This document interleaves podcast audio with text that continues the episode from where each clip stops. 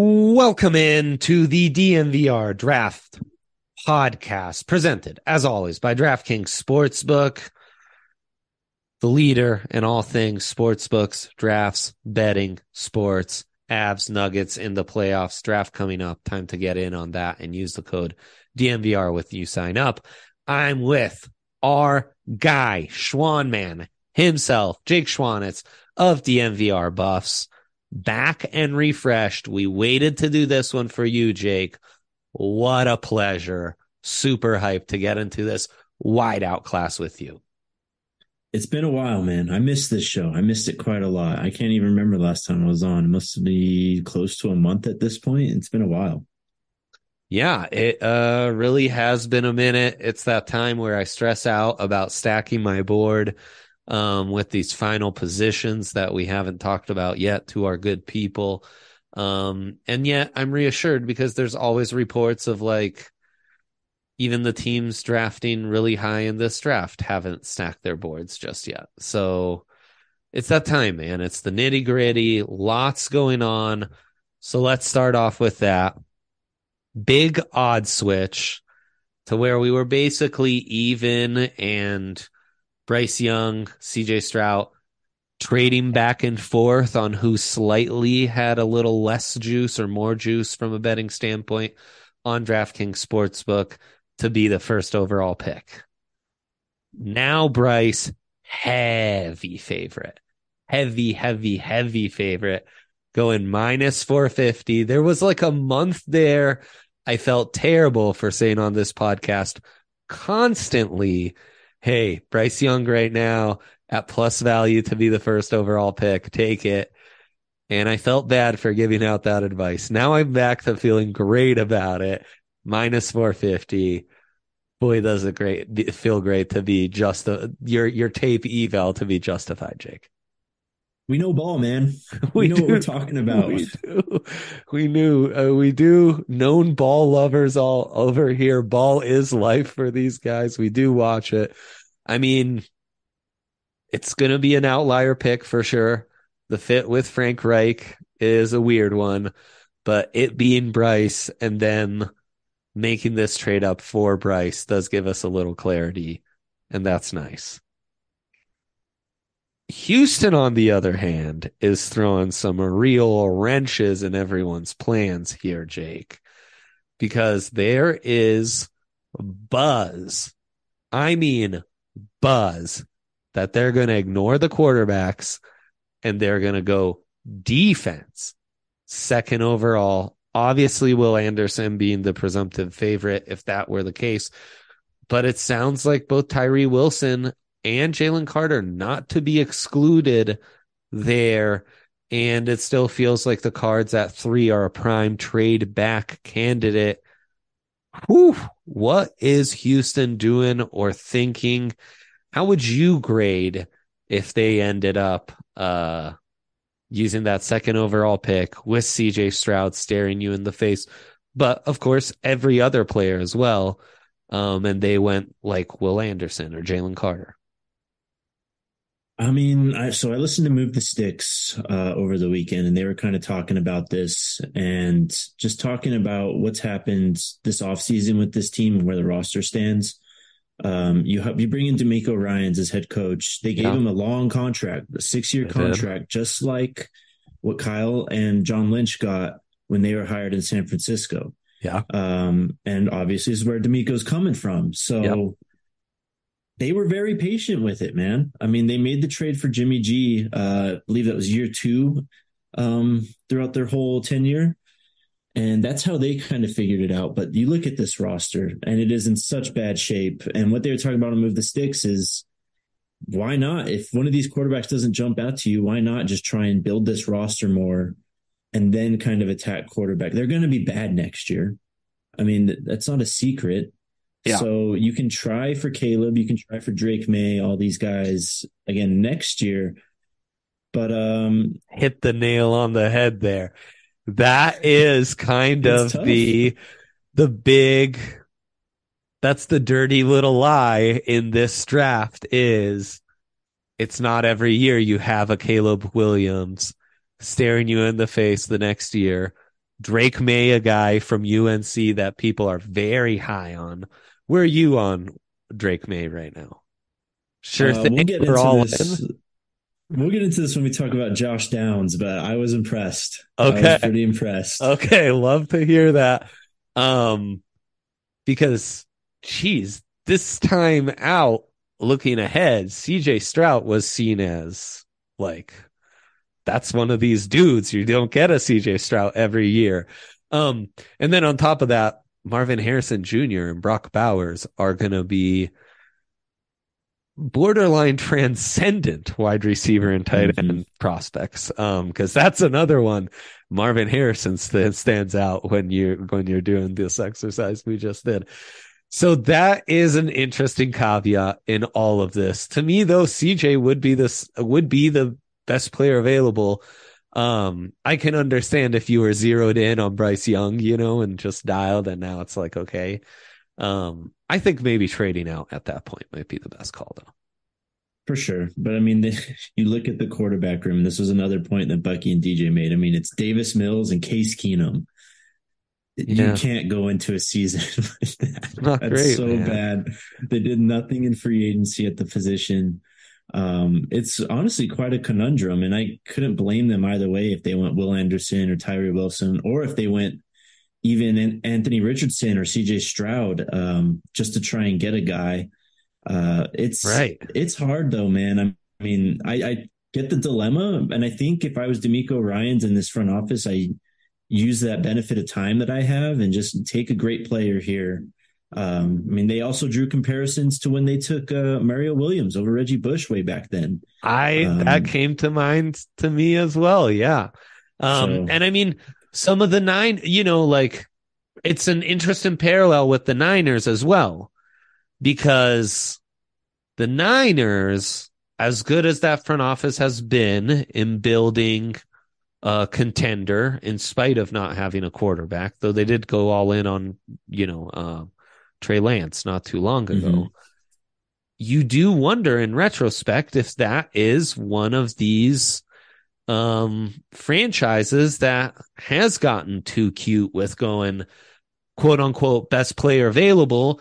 And then in the Trubisky draft, all we remember is they were such geniuses for fleecing the Bears from moving up from two to three.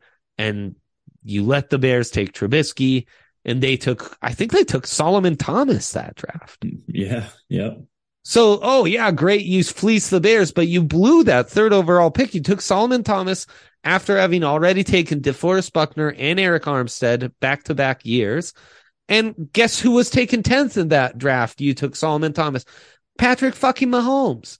And, yep. uh, fast forward another year, you have a ninth overall pick and you go with Mike McGlinchey. Look, it's worked out for McGlinchey, but again, uh, that same draft, Josh Allen and Lamar Jackson went after that.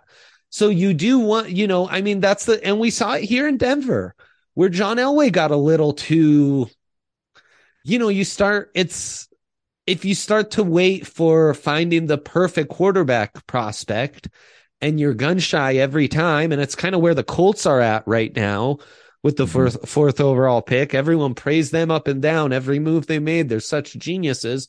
Well, now they had to fire just about everything. And Ballard's on his last leg and has to go all in on a quarterback now. Panthers, same thing, you know, now they had to go all in.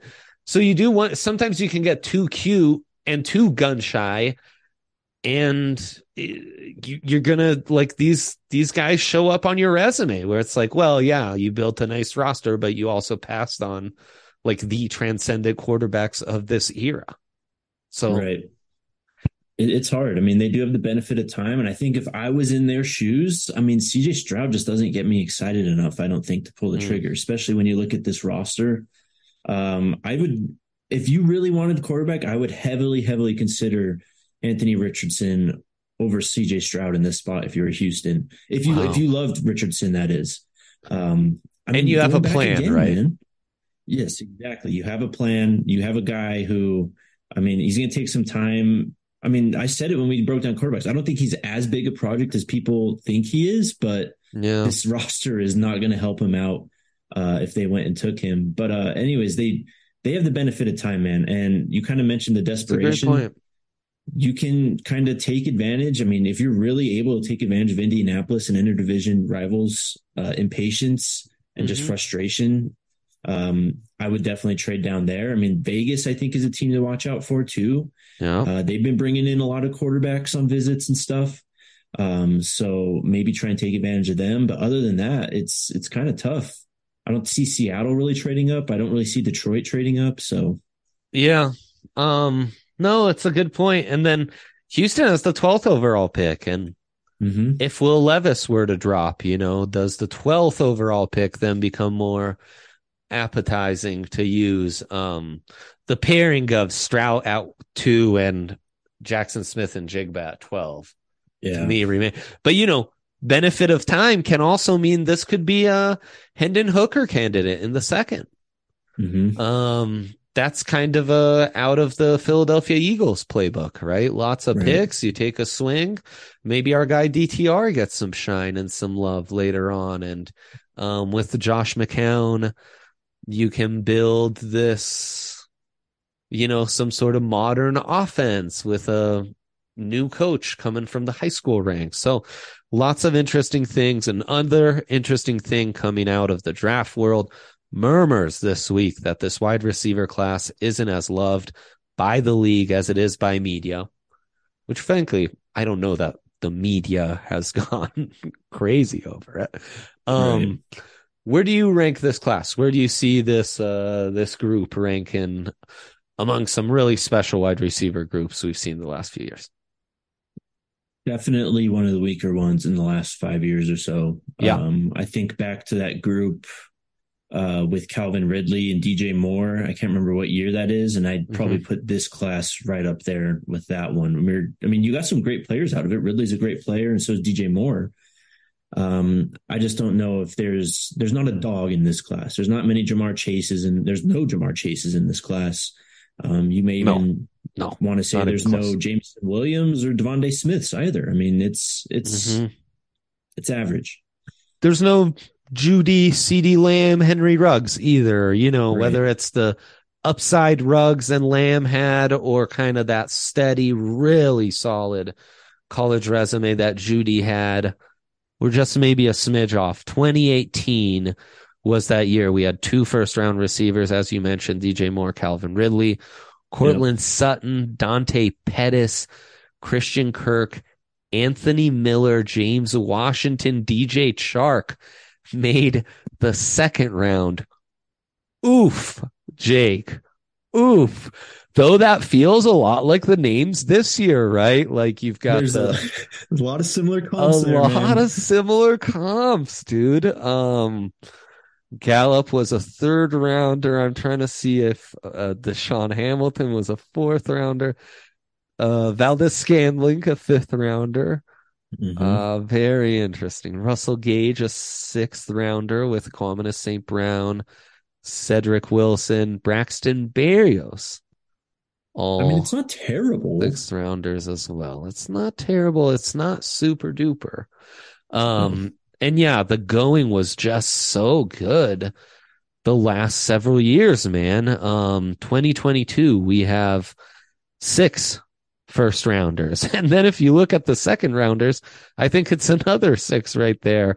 Um, and already tremendous returns from Wilson, Olave, um, Jahan Dotson had his moments. Christian Watson started to break out later in the year. Uh, Alec Pierce and Skyy Moore looked to be the real deal. 2021 historic season. That's not hyperbole. Um, the numbers that Ja'Marr Chase, Jaylen Waddle, and DeVonta Smith, they went in that order, all put up, were just incredible. Their rookie seasons, and you know, it's it's continued. Um, they're all like key parts of really mm-hmm. dynamic offenses, offenses that have kind of been flipped on their head thanks to those high draft picks. Um, they all go in the top ten. Kadarius Toney goes 20th. What a disaster. Rashod Bateman, we're waiting for him to pan out. Five that year in 2020. Ruggs, Jeudy Lamb, I mentioned them. Jalen Reagor, Justin Jefferson, Brandon Aiyuk are the other first rounders. Um, and, you know, another extremely deep class with Tee Higgins, Michael Pittman, the headliners to be drafted later on. Um, So yeah, the going's just been pretty special the last couple years. We're not at those levels. Um, but still I think I hope and I think maybe a little better than 2018. I noticed I gave out over four and a half first round wide receivers in our last pod, last couple, whenever. That number is now changed to three and a half. Makes sense. I have a top three, a clear top three. Clear top so. three, and then it gets murky. And that's the thing. I think the bottom half of the first round is going to be extra murky. And I think in a lot of ways, you'll be able to talk yourself into, oh, that third rounder the Broncos drafted is, uh, was a first round grade for me, you know? Um, over, so Jake, are you saying under three and a half?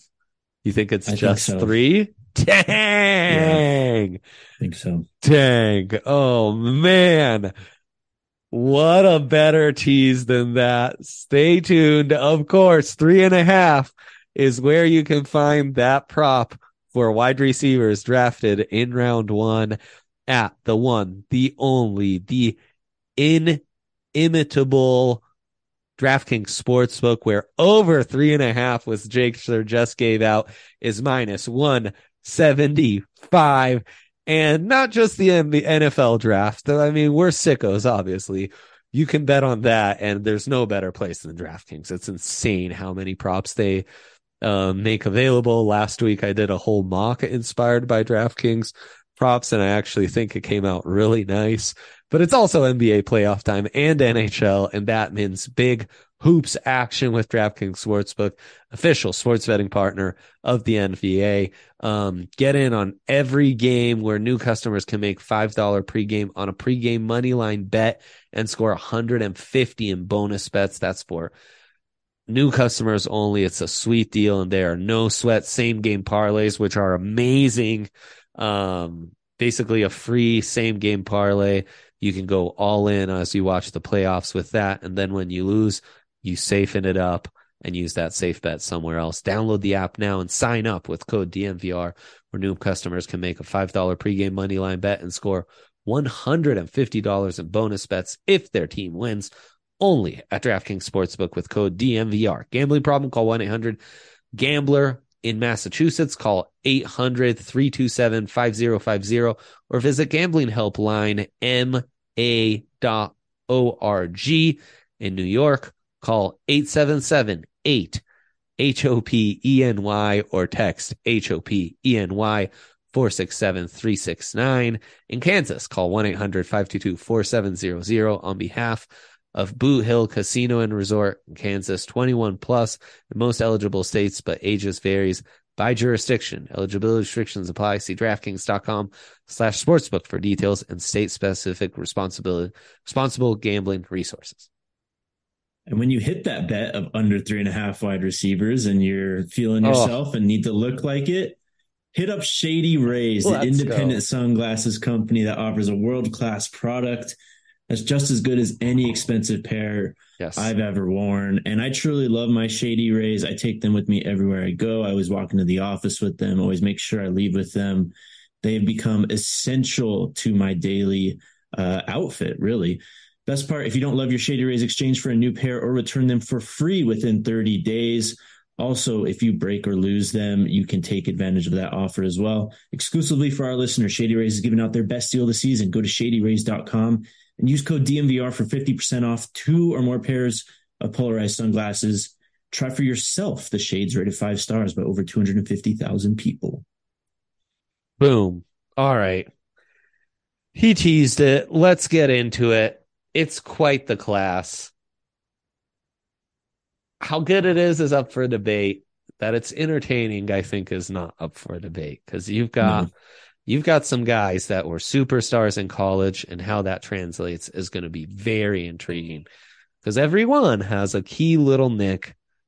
Get right into it. Who's your number one guy, Jake? Jackson Smith-Njigba. Oh, consensor. I mean, uh, I said it when we were going through the season and he was hurt, and we were looking at mock drafts, and they would have him falling out of the first round entirely sometimes having guys like Quentin Johnston go in the top 10. And I kept on saying, this isn't going to be how this goes. There's just no way how it goes. And thankfully, common sense prevailed as we yeah. kind of do this secular draft cycle stuff and we come back around. And it's just, it's easy. He's just the best wide receiver, was the best wide receiver on a very good team uh, last season, two years ago, actually, uh, when Olave and Wilson were there. Um, this guy, you can everyone's got a knock in this class and he has his own. I mean, the top end speed is going to be what you hear, what you hear from a lot of people. Yeah. But this guy ran best in class in the three cone. That shows up on tape. He's extremely shifty, He can get off the line, can yeah. run some routes in the open field too. He can run with the ball and has the good instincts to make that happen. Mm. Um, Yak good daddy. hands. Yeah. Yak daddy. Um, I mean, really the only concern is the long speed, but I watched him go mm-hmm. for 60, 70 plus numerous times at Ohio State. Um, maybe if you have another guy and just looking through the top 10 right now. So like Vegas, if you have someone with Davante Adams, JSN fits in perfectly there. Um, yeah. who else is up here?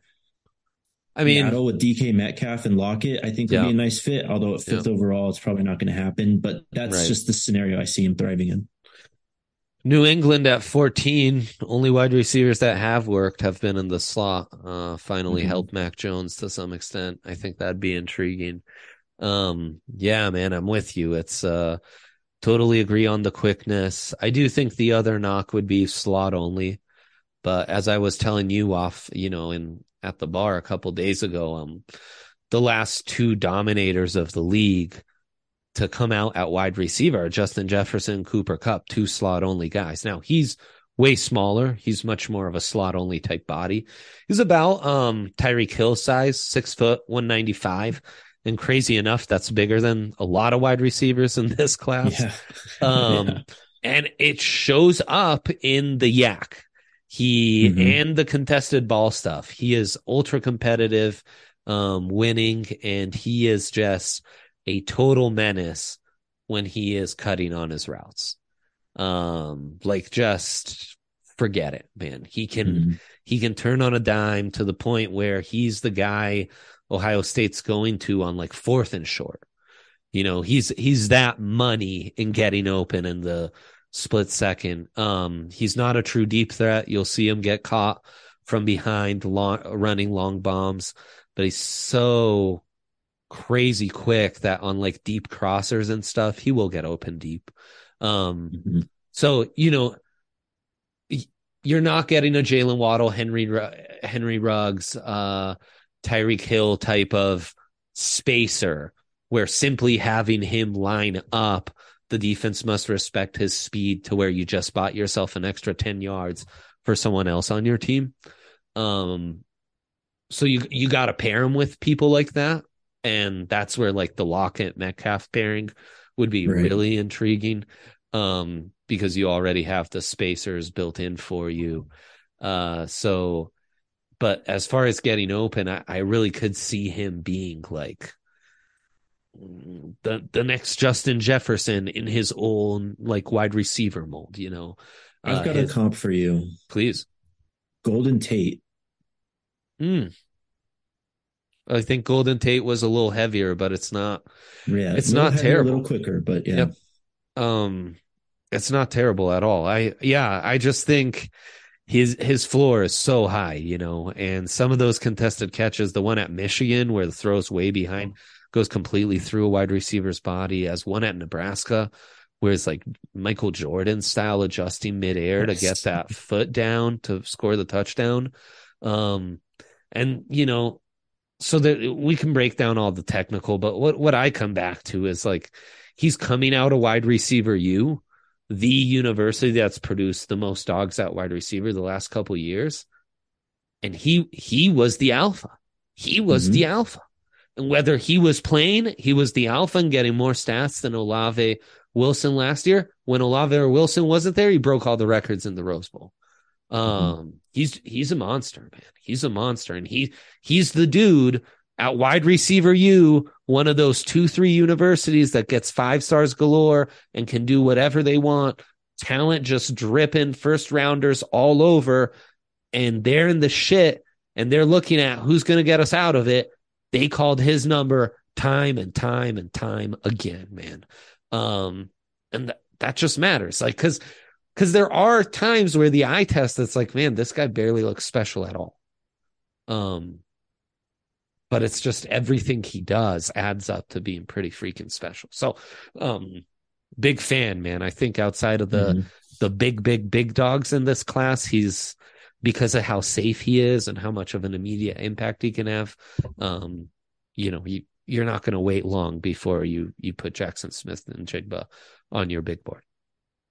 Right. And high profile recruit. And he's kind of just had this play style the whole time, always quicker than fast, always able to be caught from behind.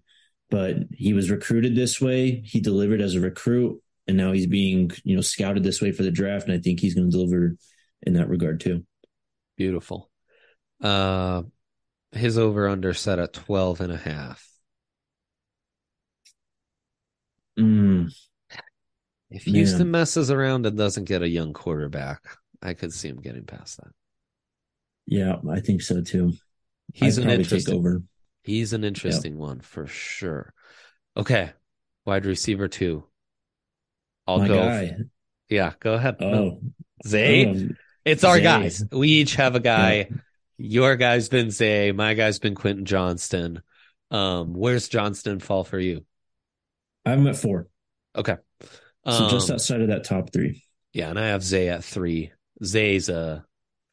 Let's start the conversation with Zay because he's such a fun one. Yeah, uh, just a playmaker. Um, only five nine one eighty two, but yeah. doesn't. I mean, he plays bigger than that really often. He's able to go above the rim, make some tough catches. He does have. I love his frame too. I mean, he's got that strength to him.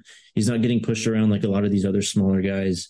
Um, insanely quick feet, super sharp cuts. He plays out wide and in the slot. Yep. Um, so you get Huge. both of that from him. Huge. Was used as their move receiver. Uh, emotion all the time. Was used in the quick yes. game, but also as a certified deep threat.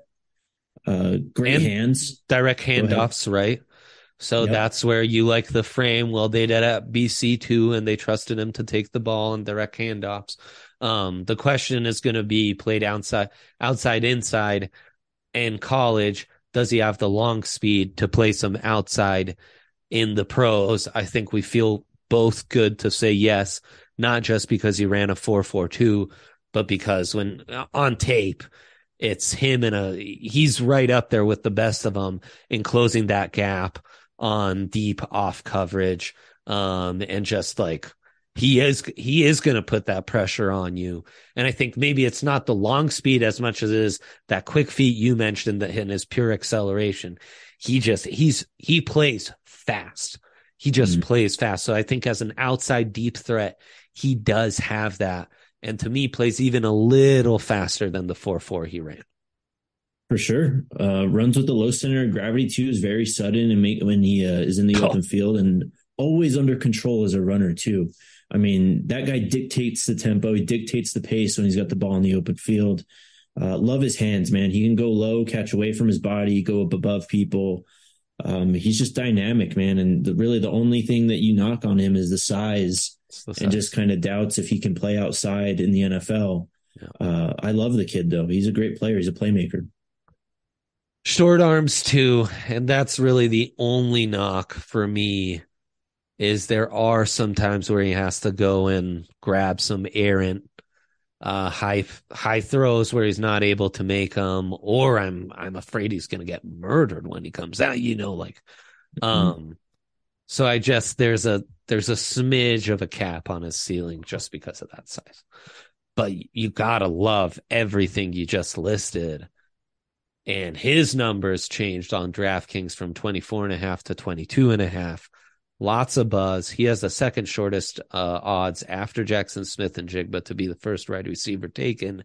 And if he's taken in the latter half of the first round to like a playoff team with a, a bit more juice on offense, and he's just an added weapon and not like, you know, worst situation yeah. would be like going to the Giants where he has to be like the front yes. Um, that that's where he he scares me as a you know as a filler obviously god forbid he were to go to the chiefs or chargers yeah and there's Antonio Brown's been a popular comp. Um, mm. that's that's the highest end. Like, let's be honest. Yeah, I'm not ready to go there though. There's some like less thick Tyreek Hill to how he can impact the game. Obviously, that's it's a bit much, you know, and less thick mm-hmm. is saying a lot because Tyreek Hill like has some deceptive, like he's 198, and when he comes back and contest right. balls, he can do more. And when he runs YAC wise, he can bounce off a few more tackles than Zay can. And he's got probably a, I mean, like I think he's the fastest dude in the entire NFL. So a smidge yeah. more of an extra gear. He's but got like, some Deebo to his game. Yeah, yeah. Obviously, ultra small. T.Y. Hilton's a comp I've seen that's intriguing. Okay. T.Y. Hilton with some slot versatility changes that equation significantly. Yeah, for sure. When Zay has that, um, you know, there's some Jahan Dotson to his game. Yes, I can see that for sure. It's tough. He's been tough for me to like nail down a comp though, because I'm not ready unique. to go. It's very yeah, unique. I'm not ready to go Deebo. I'm not ready to go full AB. Um, but he reminds me of those players for sure. Yeah, I um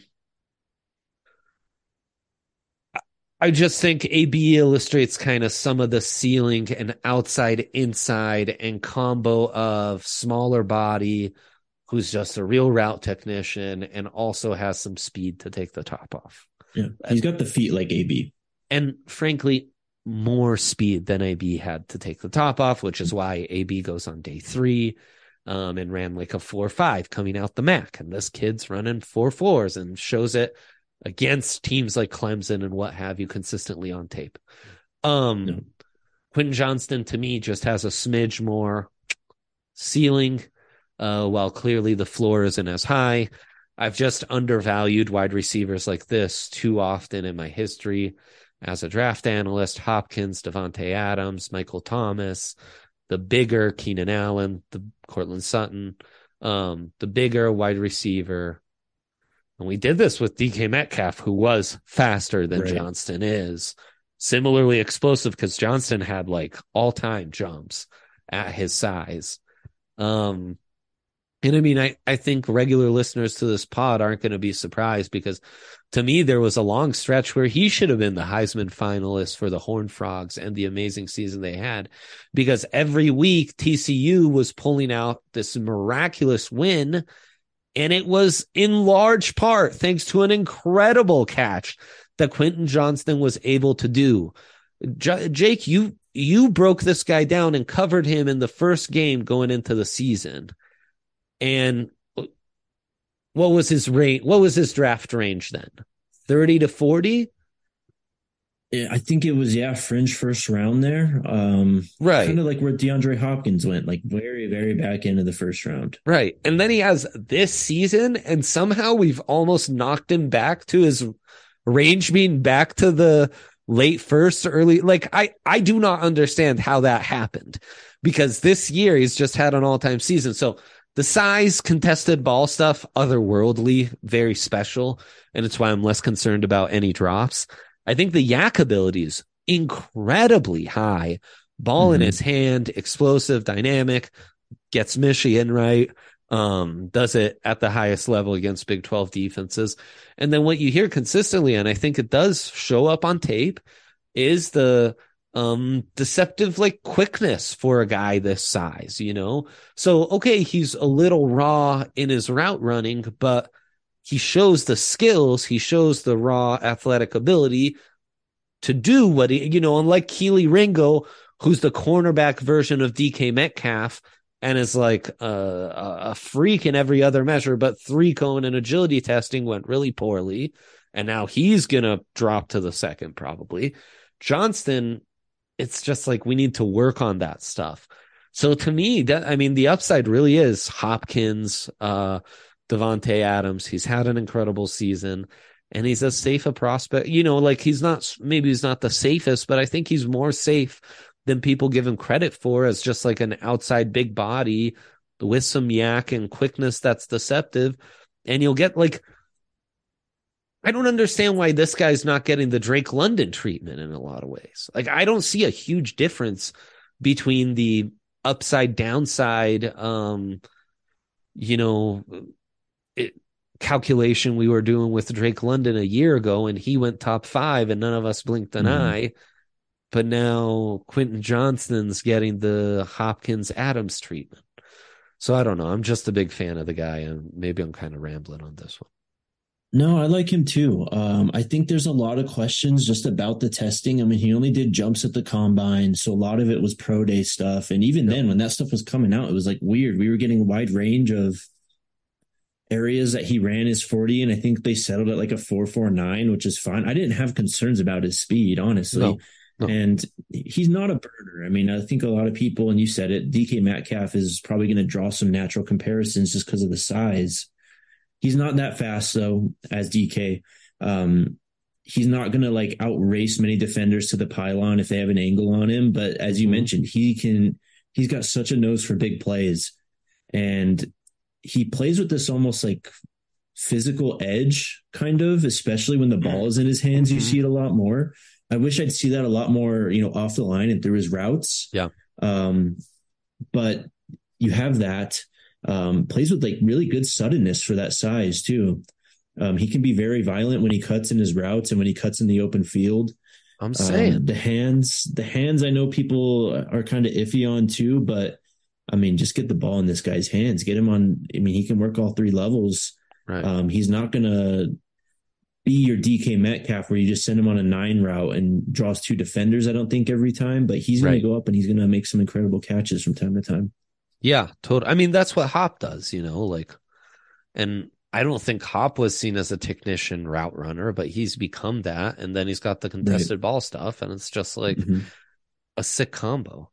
Um, he's a fun. I mean, that's this draft for you, though. Like, yeah, to some he's a fringe top ten pick. To others, he's a late first rounder. You know, like uh, the the range. And it sounds like not to say that you're, you know, it sounds like you've got more of a mid first on him. I don't know. Um, yeah, I mean, I definitely uh, take him after the first three. Lance Zierlein had his comp on NFL.com as Alshon Jeffery. Alshon Jeffery, I think he's got more juice than Alshon did. Yes, um, by far. Oh so, my god, by far. Yeah, I don't like that comp.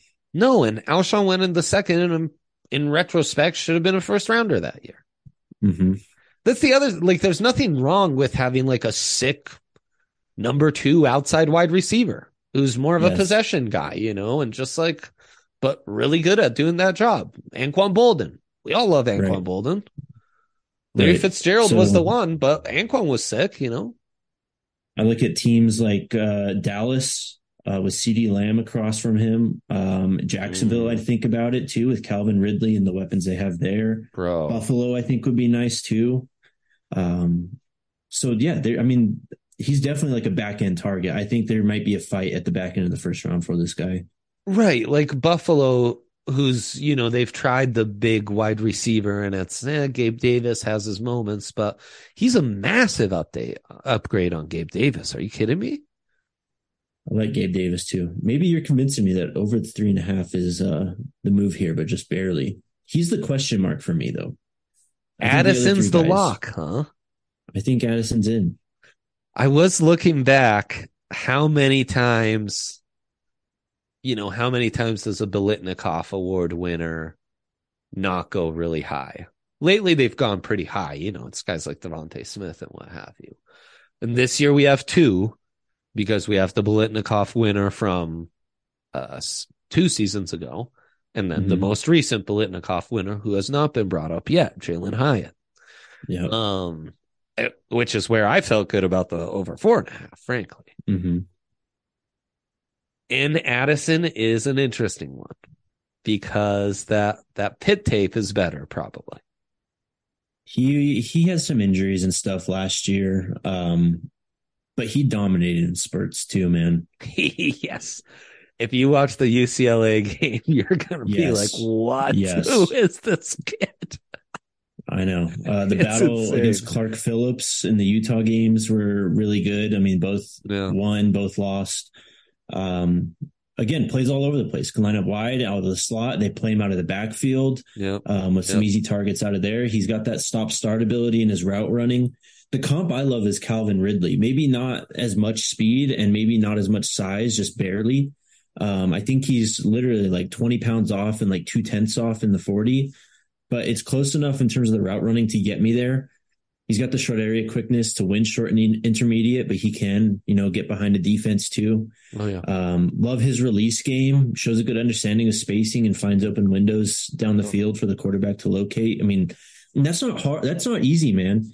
Playing with guys like Caleb Williams and Patrick Mahomes, like you got to be in mind mesh with those guys and understand their play style kind of better than they do to yeah. find those windows when the play breaks down. And he does a great job of that. Definitely does. Um, he turns me off a little bit with some of those games where he's not dominating at USC this year. Yeah. And then he's like he's dropping a few low passes and stuff like that. And then he's he's actually six feet. So he's not five nine like Zay, but yes. he's 180 pounds. Um, I think he bounces off tackles a little better than like Zay though so mm-hmm. it doesn't show up as much. Um, but he's he's just small. Um, the comp I love is Brandin Cooks. I think there's some outside inside. I think the ability to be a really good outside wide receiver, maybe not elite speed, not certainly not elite size, but uh, you check off all the boxes and you get it done.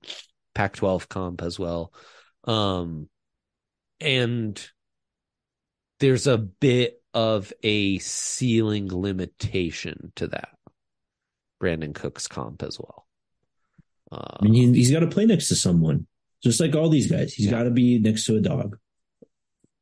Right, right, and that's why Jackson Smith-Njigba is the top. To, to me, he can be the alpha dog of a wide receiver room from the slot. Yes. The other guys can be the Robin to someone's Batman. Mm-hmm. Right. And there's no shame in being the Tee Higgins to the Ja'Marr Chase. There is no right. shame. We just want to be like fair and honest in our assessments because not a, you you just can't have every year be the 2020 wide receiver class. Anything else you want to say on Addison? Um no, I mean just last year. I mean that the tape from last year when he was playing at Pitt with Kenny Pickett kind of sold me already. Um, sick, everything man. from this year was kind of just a cherry on top. I mean, just confirming priors really, and then the injury stuff. It happens. Um, not yeah. going to ding him for that. So yeah, and I mean, let's be clear. He's a top twenty prospect for me. Um, yeah, or at least at least top thirty, like in in the top twenty five range. He's mm-hmm. he's very good. Um, he's just super solid. It's just that that ultimate ceiling that's a bit of a question to me, but I actually think the floor is really high. Um, and he's like he's had a really good career. I just, you know, I've I've looked I've looked at that Biletnikoff award, and there's guys I overrated like Robert Woods or what have you, and right, you know, I just want to properly assess um the ceiling. Mm-hmm. So, you know, that's all we're trying to do.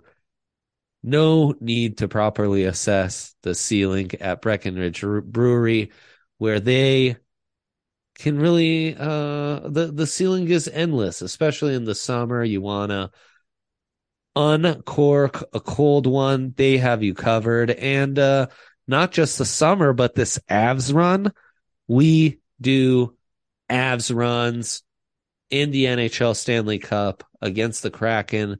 We're going to take that on with a nice little Breck Avalanche Ale, top ale on the market these days.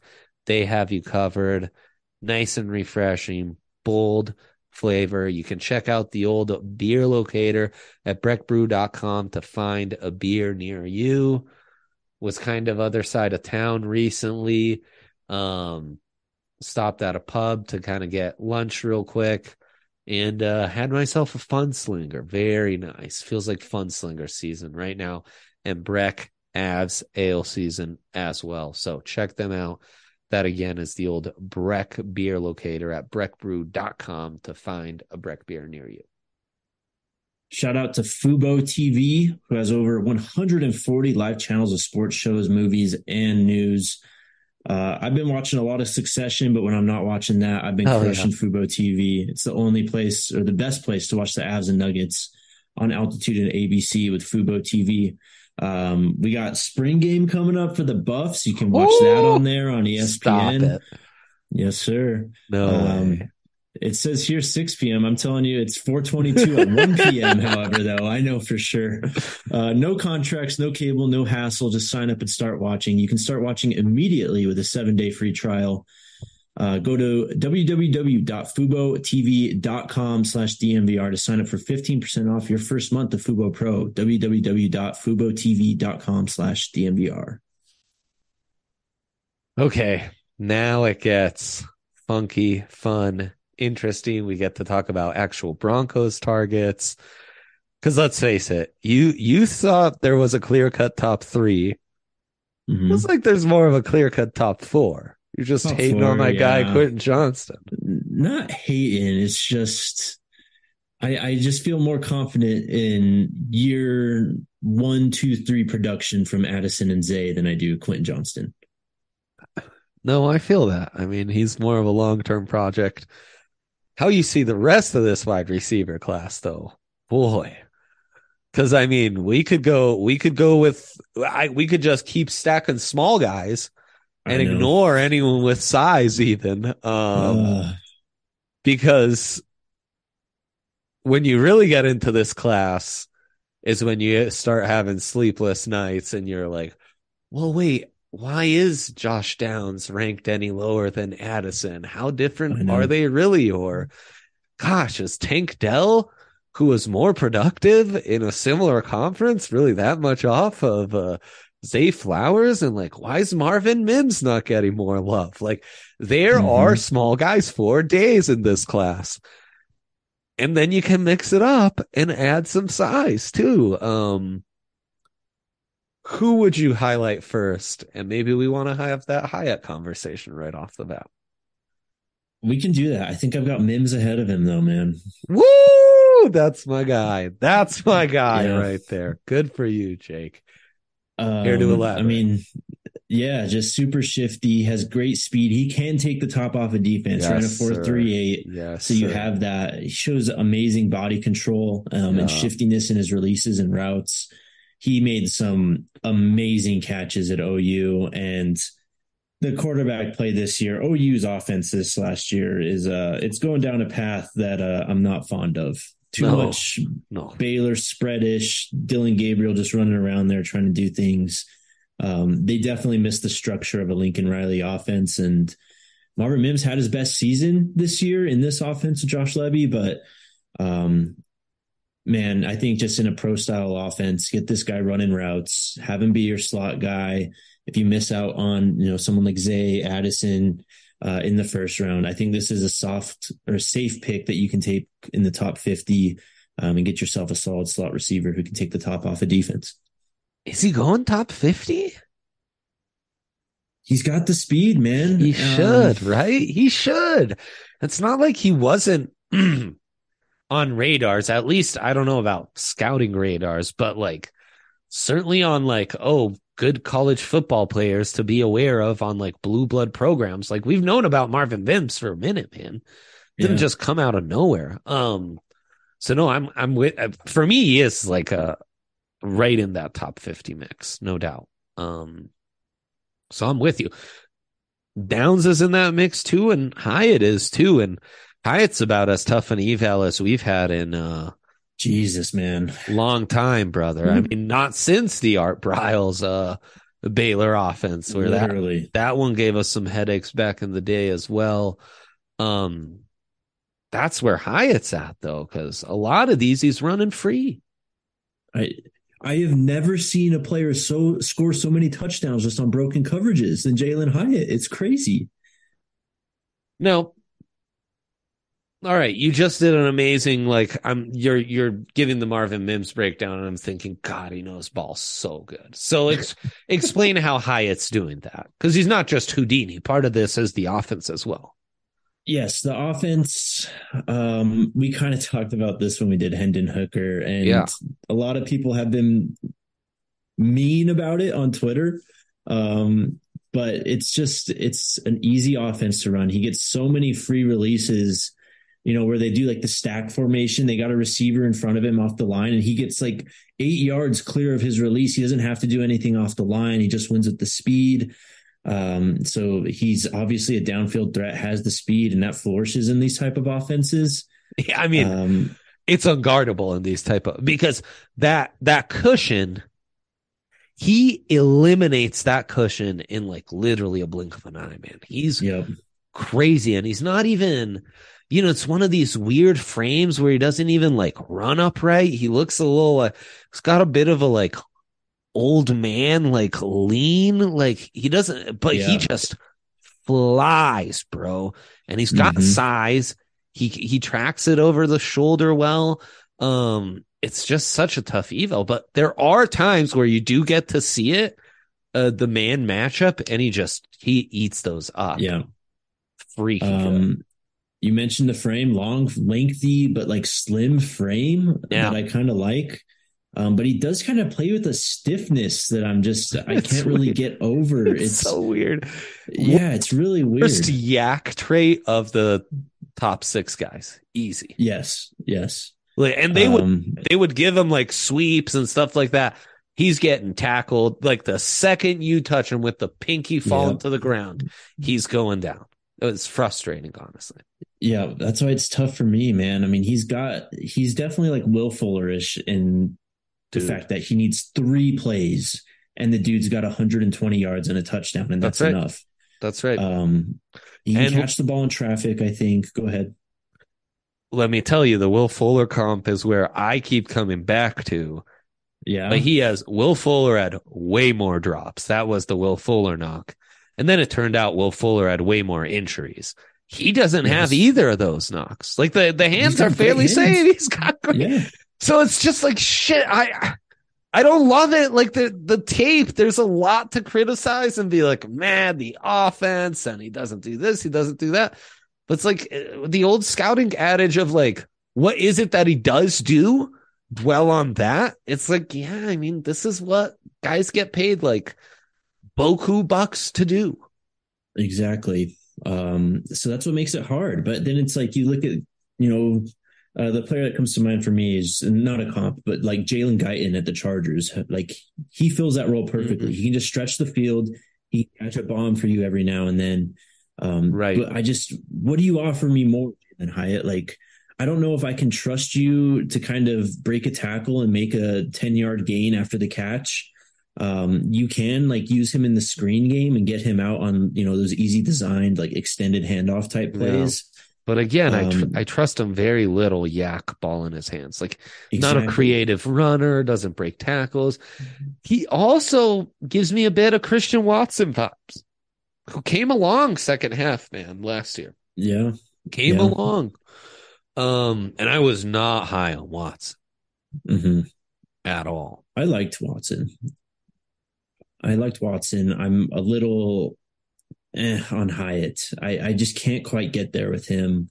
I see why a lot of people like him, and I get it from that regard, but I just I don't know. I just don't want to expect too much out of the guy and not, uh, you know, just look like a fool at some point. So it's a it's a great dilemma to have. Who would you like to get into next?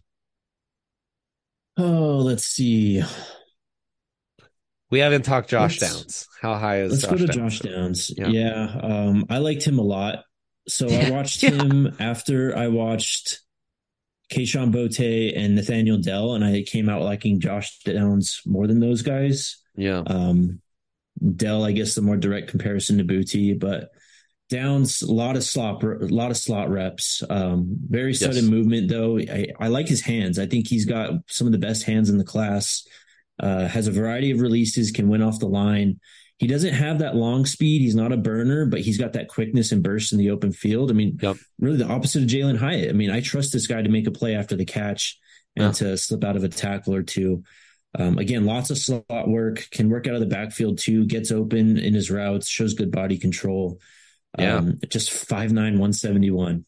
it's hard. I know, especially for a dude who like part of the appeal is that he plays hard. He plays bigger than that. Yes. Sooner or later, that catches up in the NFL. Um, I think these guys are all in the mix for top sixty, though. High end yeah. with a bit more juice probably than that even. And then Tank Dell's really intriguing, man.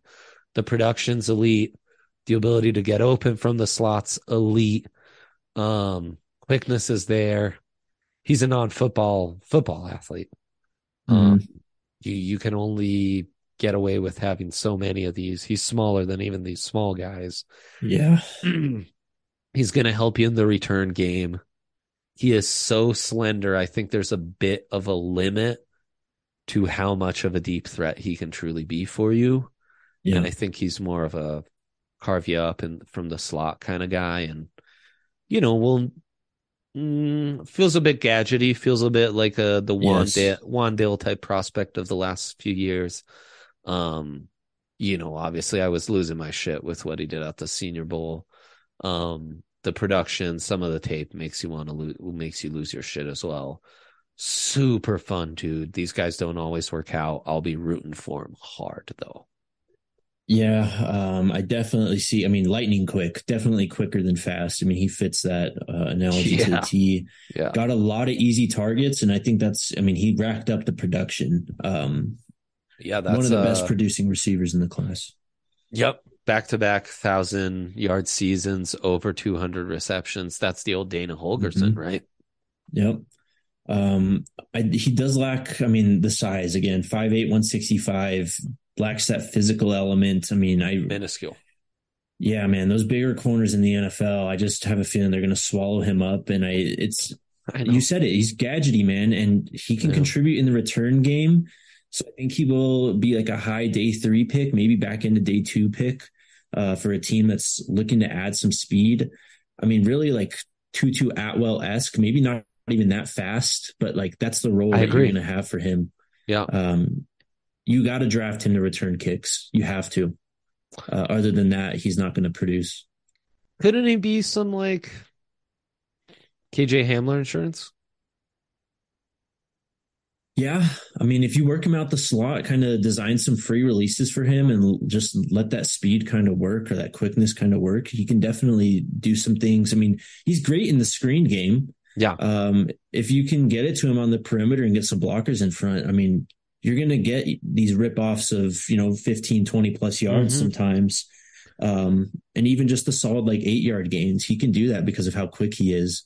I'd qualify Um, him as a like the kind of athlete I'd like to see Sean Payton have to work with. Yes. I mean, he's amazing in space, man. I mean, on returns and then like when he catches the ball and he's able to make a defender miss, watch out because he just has these instincts in the open field um, that not a lot of these guys have. Jalin Hyatt doesn't have his instincts with the ball in his hands. Um, so yeah, he's a really tough case too. Um, the hands I have a bit of an issue with too. Um, Yeah. not not really reliable hands da- deep down the field, um, which I think is why he got a lot of those easy targets. There's a lot to like, but I think there's plenty of concerns with him too. No doubt. Let's get into some guys that maybe we haven't talked about yet that you think you'd be kicking yourself if we didn't. You've touched on Kayshon Boutte, and then guys you'd maybe uh, like to see the Broncos target. Either or.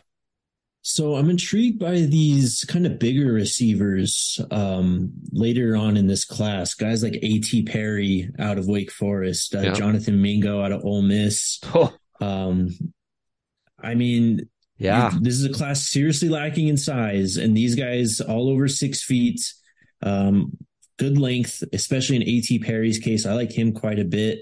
Yeah. Um, just a little little stiff for me. I mean, he does have that hip sink for a bigger guy.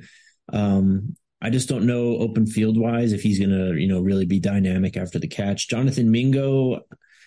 I like what he did at the Senior Bowl. He gets off the line really, really well. Quick feet. He's he's got buzz, man. Post combine, he's got some buzz. Six two two twenty.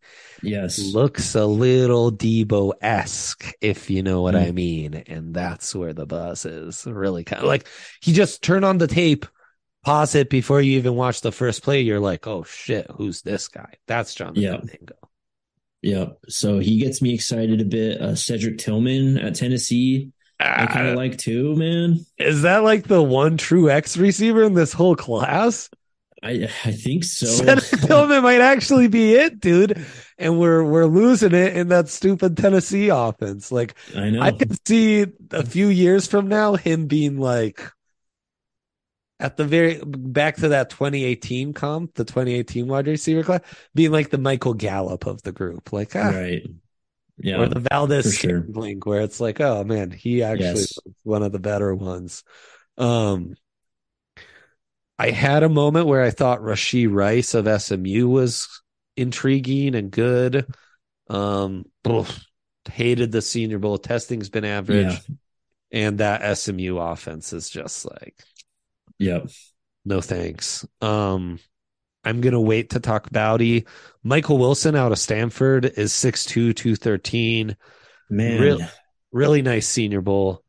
Um, fantastic number two wide receiver with a nice combo of like route, route running, size, physicality, catchability. Um, some like Eric Decker to his game. It's just the injuries that need to be sorted out. And he's getting some late buzz now where some people are being hot takey and putting them in their like top six wide receivers, you know. Yes. like, well, Crazy. you're not a doctor, asshole. So what do you like? know. Your your opinion's useless. Um, I'm sorry. That's the semi friend of the show, Chris Sims. Um, Xavier Hutchinson, like rinse and Mhm. repeat what I just said about Michael Wilson, with maybe a little less juice and without the injury history. So that's fun. Um, Yep. Uh, I'll throw in uh, our guy from the or my guy from the senior senior bowl, Andrei Iosivas from Princeton, another Bro. guy who's got the size speed. Yes, he Um, does. Yes, he does. He's uh he's got some buzz too. How about Puka Nacua out of BYU 62201 would Mm. take some direct runs. Very competitive at the catch point, has not tested all that great. Um, you know, for a guy who at that size was getting like direct sweeps and what have you. Um, Mhm. so I think he's a guy who you could wait on and maybe even take a swing on day three. And then the two guys out of Cincy, Tyler Scott, who's more the more complete wide receiver, but 5'10, 177. And then my guy, Tre Tucker, 5'9, 182, little quicks, route running, little just tank, you know? Um, Mhm. Tre Tucker would be a lot of fun with the Broncos, but Scott's got some stuff to him where he's got some inside outside and he's got some competitiveness at the catchability. Um, he's fun. And then since we're like basically naming everyone from a top 20, um, Jayden Reed out of Michigan State, juicy wide receiver, got some speed to him. A little smaller, but in that 5'8, uh, 180 range, 5'11, 180 range.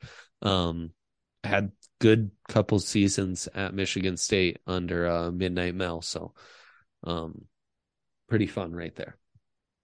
I'll throw out Ronnie Bell too. Um, he just made plays at Michigan. Um, You're obligated. hands. Yeah, Yeah. I have to. Um, Yeah. Just not top end in terms of size, speed type of stuff. And then um, shout out to Justin. I'll throw out Jalen Cropper too out of Fresno State. That guy made some plays with Jake Haener throwing him the ball. Uh, they were a very good combo. There you go. Love that. Trey Palmer out of Nebraska getting some buzz. He's fast at Yep. six foot one ninety two. Um, What about Grant- Boutte? what about about. Boutte? Let's because coming into the season, top Yeah, twenty prospect. Mhm. Um, and that season he just had, you know, disastrous season. Coach O gets fired, all the stuff that happened at LSU, horrible quarterback play. He had a big time year where he just size, speed, spectacular catches, uh, promising route running, right? Um, and none of it was happening on a consistent level but it was happening at a pretty high production level in the SEC and with all that context of the disaster that LSU was. Yep. So going into this season, we had huge expectations. And between off field stuff and adjusting to Brian Kelly and just not having that good of a year, he's just a dude now. He's just a guy. He really struggled catching the catching the football last year. It was Hands really hard. You see it the year prior too, and you forgive Mhm. it because you're seeing the spectacular catches. Once those went away, and he kind of got in the doghouse for it too, you know. Right. Yeah. I, but it's just tough with this whole LSU situation. Um, and I don't know. I mean, why didn't he enter the portal?